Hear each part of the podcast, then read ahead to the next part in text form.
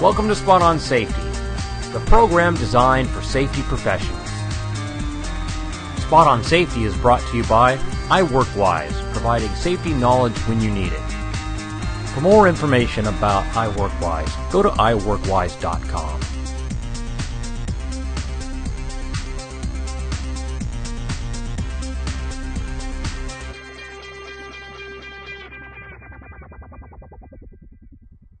Welcome to Spot On Safety, Episode twenty-two, Warning Signs and Labels, with your hosts, Amy Does and Dan Smiley. Good morning, Amy. Hey, good morning, Dan.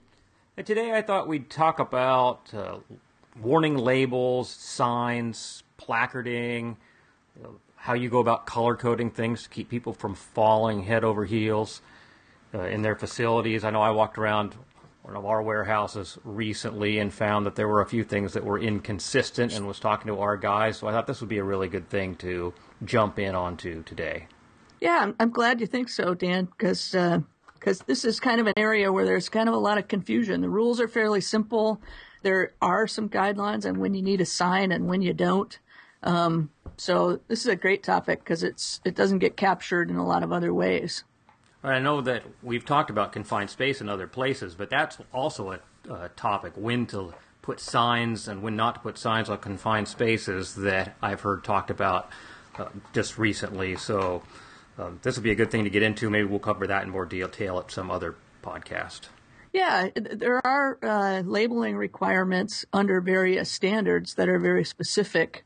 Um But yeah, I mean, we can talk about the general ones first that kind of apply no matter what the situation is. And then maybe um, just talk, touch on a couple of the standards that have some pretty big marking and labeling requirements. Excellent. Well, let's jump in. I suppose the first place to start would be what what is the definition of a label or a, a marking? Well, you hear a lot of uh, different words that kind of mean the same thing. Like you might hear a label, a placard, Uh, or a sign. And it's funny because they're used interchangeably. Um, placards and signs are kind of just, uh, if you look at the dictionary definition, it's just a public display of a message. Um, so sign and placard can really, I think, be used inter- interchangeably. Label kind of implies it has an adhesive backing uh, or it's kind of an item used to identify something. So it's a little bit more specific.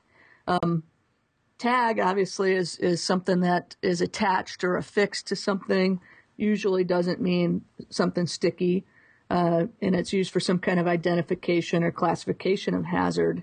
Um, marking is kind of an interesting one. It, it, it means that you have some kind of distinguishing symbol. It's easily noticeable. It indicates something or signals something. So it could be not even um, any kind of sign or any words or anything like that, but just merely painting something a different color. Okay, so uh, often on stairways going down into parts of the vessel, we'll put stickers that have yellow and black uh, cross stripes as a tripping hazard warning. Would that, or, or sometimes we just paint that kind of thing on there. We do it in all sorts of different ways, but just, you know, kind of yellow and black tripping hazard markings. Would that be a label or a, what would that be? That would be a perfect definition or a perfect example of a marking. You're you're marking something. There really aren't any words involved, but you're drawing people's attention, let's say, to a tripping hazard.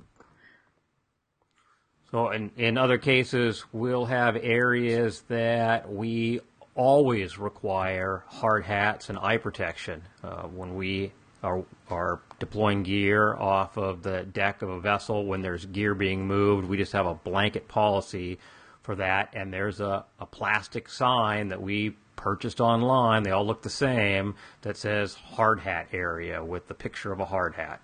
Yeah, you bet. Is that a sign or a placard or... Does I, I, I think it's a sign or a placard. You could, you could use either term and be perfectly um, accurate. It could even be a label if it was at a sticky back. So a lot of a lot of crossover here with the definitions. So you're just trying to, whatever gets the message across. There's mm-hmm. no there's no requirement that, hey, that this hazard requires that I put up a placard and this hazard requires I put up a label. Not really. You're, you're just trying to convey a message. So um, whatever you use to do that, uh, it's all, any three of those, whether it's a label, a placard, or a sign, it's, they're all kind of used interchangeably for the most part, and uh, you're sending a message. So does does OSHA say I have to put up labels and placards? What is it that they say I have to convey? Um, there are a lot of specific requirements, but um, in general, you are using uh, signs, tags, labels, and markings to to mark a, or indicate a hazard that cannot be eliminated. So, for instance, your hard hat sign, you would put up put up that sign or placard to tell people you need hard hats in that area because there are overhead hazards. Um, you're not eliminating them. You're not going to stop backloading or, or uh, offloading your vessel. So um, you're using that sign to, to indicate something that you can't eliminate to give people fair warning. And the same with your markings on your on your stairway. You're indicating a hazard that can't be removed. You need a stairway there, but certainly you can trip over the steps, or we see it often on ships on raised combings, uh, around hatches, um, pad eyes welded to the deck. Um, you see it in general industry as well, edges of things um, that, you, you know, you, you need the, the ship or the workplace configured that way, so you can't eliminate it, um, but you also don't want it, to, you know, someone's walking across the floor or the deck at night. Um, you don't want them doing a face plant, so you um, do the do the polite thing and give them a little bit of a warning so that they can uh, avoid that trip. So we routinely paint the D-rings that are on the deck yellow, paint the combings around uh, you know, valving containment uh, with some kind of a yellow stripe. Crane hooks are yellow, especially the ones that are, you know, that are left secured near the deck where people can trip over those. Um, I don't I don't think there's any labeling on them. We just routinely paint them yellow so they stand out from the dark gray of the rest of the deck. Well, in the OSHA General Industry Standards in um, twenty-nine C F R nineteen ten one forty-four, they give you instruction on when you should use, let's say, yellow and when you should use red. Um, so some people, I've even gone to workplaces and seen orange or other kinds of things. Um, it's kind of nice when it's standardized so that the message is consistent. So OSHA put in a couple one-liners in their reg and said yellow is the color code for designating caution. So you mark physical hazards uh, such as something you'd strike against or, or trip over or stumble or fall or get caught in between something. Then yellow is the, the color that's supposed to be used for that marking. Um, red is usually used and, and meant to be used um, under the OSHA standards for fire protection equipment, danger signs, uh, flammable liquids, portable containers for flammable liquids, emergency stops, uh, like bars, whether they're bars, switches, or buttons. Um, so red has kind of a higher level um, indicating immediate danger, and yellow is used to indicate caution. So when you're talking about your pad eyes and your crane ball, um, both of those things, you know, it's not imminent danger, but you, you want to be careful not to run your head into the headache ball or uh, trip over the pad eye, then you're, you're using those colors right because um, you're just indicating, hey, be careful. Right, and I, I guess we, we do paint everything that's associated with firefighting Uh, red, including all of the water piping that's associated with the fire pumps and the rest of the fire system. Yeah, and I, I would say, I mean, what, from what I've seen, and, and Dan, you can address this for your experience, but people are pretty used to seeing that kind of designation in the workplace. So I would say a lot of people know what that means. So other than tripping hazards and firefighting equipment, are there other things that need to be marked? Well, there's a few kind of um, what I would call loose regulations, meaning that they're not in a whole group with other marking regulations, but just kind of one-liners. Like nineteen ten twenty-two says that if you have aisles and passageways, they should be marked so people know where to walk through, um, let's say, an engine room, for instance, or a compressor room. Um, another one in section twenty-two is if you have any kind of mezzanine um, where you store things or even walk up there, you have to have the load rating posted. I see a ton of OSHA violations, both onshore and on vessels, for this particular thing, because someone will build an office, let's say, in a warehouse, And then the top of that office is a great place to stick stuff um, and store it. So that becomes something that needs a load rating so that you don't overload the storage area on top of the office. Let's say it wasn't meant for storage. You built it only meant to be a ceiling and a roof to that office, and now stuff's getting stored up there, and someone puts a big fifty horsepower motor up there on a pallet, and it wasn't designed for that, and clearly it'd come in on you while you're sitting at your desk.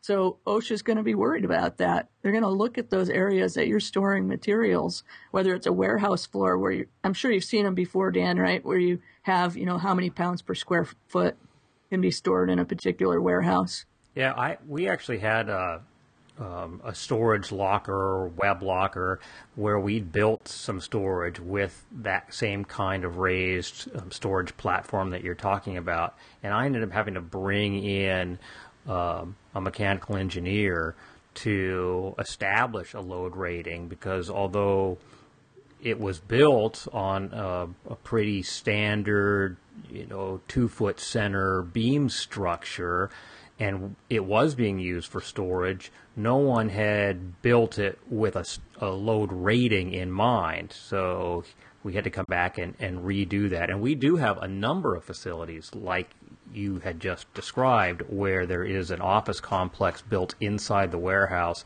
and storage is being done above that. Yeah, I, I see it just all over the place. Um, and there can be a lot of things that change that load rating significantly.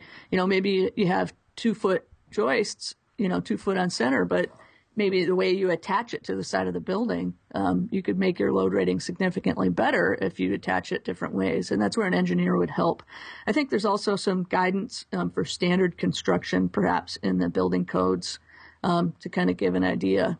But if people think they can just go build little lofts or mezzanines or store things on top of little structures, um, uh, oh boy, if OSHA comes in, you know, that's a favorite. Um, clearly to, to make sure that that just isn't done. And I've also seen it uh, where, you know, things are really underbuilt. You see two by six joists, you know, and you see a lot of heavy stuff stored on top, and someone just threw some lumber together, and it kind of is a little bit shaky. So probably a good thing. So OSHA has the rules on that. You, you mark your load rating on any mezzanines or storage areas. Uh, you're going to mark your aisles um, through spaces if it's not totally obvious.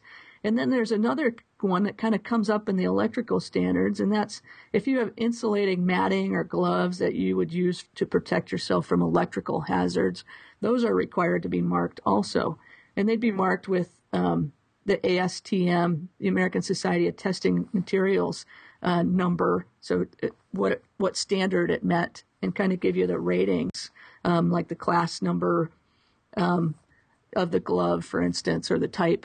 Uh, and that would be required to be marked. So I actually see quite a few violations also, or um, not as many now, but about five years ago, it was all over the place where maybe you have a switchboard and you have some rubber matting in front of it. Well, if you flip that rubber matting over, you're supposed to have this A S T M marking on there. And uh, if you just have rubber mat and it's got no electrical marking whatsoever, it's not really an electrical protective mat because it hasn't been tested nor rated. So it's better than nothing, but it's not going to pass an OSHA inspection. That, that's kind of it for the general marking scenarios. Um, so basically, uh, I guess we can talk about signs and labels if you like. Yeah, let's do that. Take us through. Okay. Um, basically, you know, you've seen uh, danger signs before. They're always red, white, and black. And, and indeed, OSHA says that that's how they should be.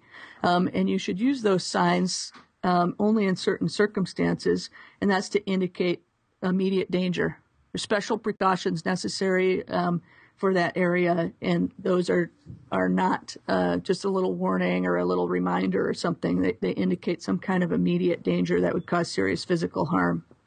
Um, caution signs, on the other hand, are used to warn against potential hazards. So it's similar to that yellow-red marking, but for signs too. Um, It, this one is for more of just advisory. Uh, you want to warn maybe against unsafe practices um, or a possible hazard, not necessarily a, a imminent danger. So caution signs are supposed to have a yellow back, background with black print. Um, you see other safety instruction signs as well, Um, general safety instruction signs are supposed to be white um, and green. So that's kind of the, the universal, and this, these have been in the OSHA regulations for quite some time, but they're kind of the universal marking uh, categories. Do you find if you go to one of the safety supply houses and order signs or labels that what you're buying complies with this standard, or do you find that there are some things that you can buy on the open market that are kind of freelanced, the colors that they're using? What's your Both. experience? Both, you know, I would say most of them do comply, um, but you get variations and different styles that sometimes aren't exactly right. So I think it's important to be educated as an employer so that you choose ones that um, that are appropriate. So occasionally, yeah, I mean, you could definitely order a sign on the internet or out of a catalog that doesn't meet these requirements. So um, something to consider. Although, I, like I said, I do find most of them do. What about the the wording? You know, I you see uh, you know signs uh, that are just look like a big paragraph of words. No one's going to read that kind of thing. I know. You see that stuff, and uh, the, the, the OSHA requirement actually says that it's easily read and concise, has sufficient information to be easily understood. The wording should be positive rather than negative and accurate, in fact. Now, that, that one's really interesting to me, Dan, because when you go by the generic sign, often you're saying, oh, this one's close enough. This isn't exactly the situation I have, but I'm buying some warning sign that says something kind of closer. Right. I, see I, wanna, on, I want to be in compliance. I need to stick a right. sign here. Right, and you look through five catalogs, and none of them are just right, and you're like, ah, forget it. You or this one's twenty-five one. bucks, and this one's five bucks, and it's like, oh, five dollar sign, that's good enough. Yeah, but there's also, uh, uh, it says it has to be accurate in fact. And there are some cases, probably if I was an OSHA inspector, employers wouldn't like me, where, you know, their signs aren't accurate, in fact. And in this day and age, with all the good uh, quick printing uh, solutions and everything, especially for ships, I'm getting most signs. Uh, when people ask me about it, I s suggest, and, and if I order them for people, I get most of them custom. Even especially, like, let's say, general industry confined space signs. Um, what is the hazard in the space? Is it ventilation do you need? Do you need a permit? But you need ventilation and lockout. You know, I prefer that sign to be very explicit for for that space and that generic confined space, confined space, you know. So uh, sometimes you can really help your employees out by giving them a clear and custom message. Um, the other thing that that uh, a lot of people don't realize, in, in uh, this is an, a rule from OSHA for shipyards, but it's something to keep in mind uh, for all industries, is employees are supposed to comprehend these signs. So the employer has to ensure that each sign or label posted is presented in a manner that can be perceived and understood by all employees. So sometimes you see them English and Spanish. Uh, some, you know, a lot of workplaces I work at, they have more languages than that. Um, and a lot of times, like you said, you just see a whole lot of words. What if a person can't read? What if they can't read English? Um, I think we're going into a phase, and people should get ready for that phase, where um, uh, training should, the, the sign should be no words. If you can convey the message clearly in a picture, maybe that's better. That's a really good point, although I generally, generally don't have issues where, where I'm working with multiple languages. Uh, I could see that as being a real problem. Yeah. Yeah. It's a problem, and I think it's a problem in construction and manufacturing, where you have a, immigrant populations who are doing a lot of that work. And, uh, um, or even, you know, just manual labor play, uh, occupations where they haven't been to a lot of school or college, and um, I still see literacy issues. So when you pop up a sign and it's got a bunch of words on it, you're not really done, um, especially these days. I think the bar is going to go up. Um, it already has in shipyards, but um, it's going to go up for, for everyone else too eventually, where, you know, those signs are supposed to be understood uh, if possible. Um, it's hard to get there. Sometimes you have to um, – really get creative to try to, you know, uh, send a complicated message uh, in, on, with a single picture or something like that for a sign. And maybe some cases you can't, and you just do training instead. But I think that's an up and coming issue. So kind of interesting to me. What other places might we put signs? Um, well, I think that that covers kind of the general. We talked about trip hazards and fire protection, um, areas where you don't want people to smoke. I see them uh, near compressed gases and that kind of thing. You're, wherever you're going to convey that message. Um, also, one thing we really haven't talked about too much are electrical hazards. You know, OSHA recently revised their electrical standard. Talked about they're talking about arc flash now.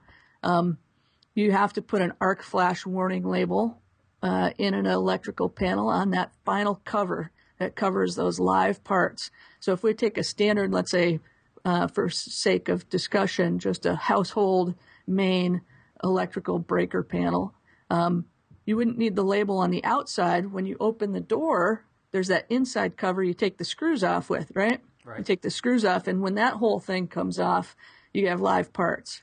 Um, so that it would actually, your label would go inside, um, so that you can easily see when you take those screws off that you're in a whole different world and you have to worry worry about arc flash. So um, you need some signs on those on those cabinets or in those cabinets, and also in industrial, like say um, motor starter centers or something like that. Um, it could be that you just open the the handle and you're in the live parts already. Because it's not really household. You're talking about more serious power um, in industrial applications. And so maybe that arc flash label or high voltage label is supposed would have to go on the actual outside of the box. So um, for electrical, there's some, some marking requirements too. And then you get some from other standards. Uh, certainly confined space, you already mentioned, there's some, some signs that are needed for that. Uh, hazard communication. nineteen ten, twelve hundred uh, requires that you label your containers of chemical, right? So um, you'll also see it biohazard bags. If you have a bunch of bloody things in a doctor's office, it would be marked with a biohazard warning label. You see those Sharps containers, they're red and have a biohazard warning symbol. Um, and one other sneaky one, I think, uh, is D O T containers. Let's say you have a propane tank, or an ammonia uh, cylinder, or welding cylinders, acetylene and oxygen. The employer is required to retain those markings as long as there's any material in that container. And it's not just if it's empty, then you don't need the label anymore. It's it would have to be purged. You'd have to not even know what used to be in it, basically, for you not to have to have that D O T marking. So when you, you have uh, welding gas cylinders on the deck or on shore and they're getting weathered and those D O T labels are coming off, it's a potential problem. It's amazing to me how often I walk through a space, and we've been talking about hazard communication and giving training for years and years and years, and I'll find plastic spray bottles, you know, secondary containers that either aren't labeled or maybe they once upon a time somebody scribbled in a black marker um, the, the what was in it, but that's long since faded to the point where it's almost unreadable. I found a five-gallon bucket a few weeks ago, had no labels on it whatsoever. It turned out to be peanut oil because the crew of the ship was going to deep fry a turkey. Like, that's great. What is this? And the first guy I asked goes, oh, I don't know. But, you know, the, the, the captain and the cook had this big five-gallon bucket of peanut oil that they had set aside, but you had no way of knowing what it was. Sure. And the crew didn't know what it was. Yeah, it's this, uh, I think, right to know. I think it's been out since nineteen eighty-four for that. And you'd think we would have some uh, institutional intelligence, you know, that that would become second nature. But you still always see it. Yeah, all the time. All you have to do is open up a cleaning cabinet, and there, there's going to be something. It's, it's low-hanging fruit if you're doing a, an inspection. Yeah.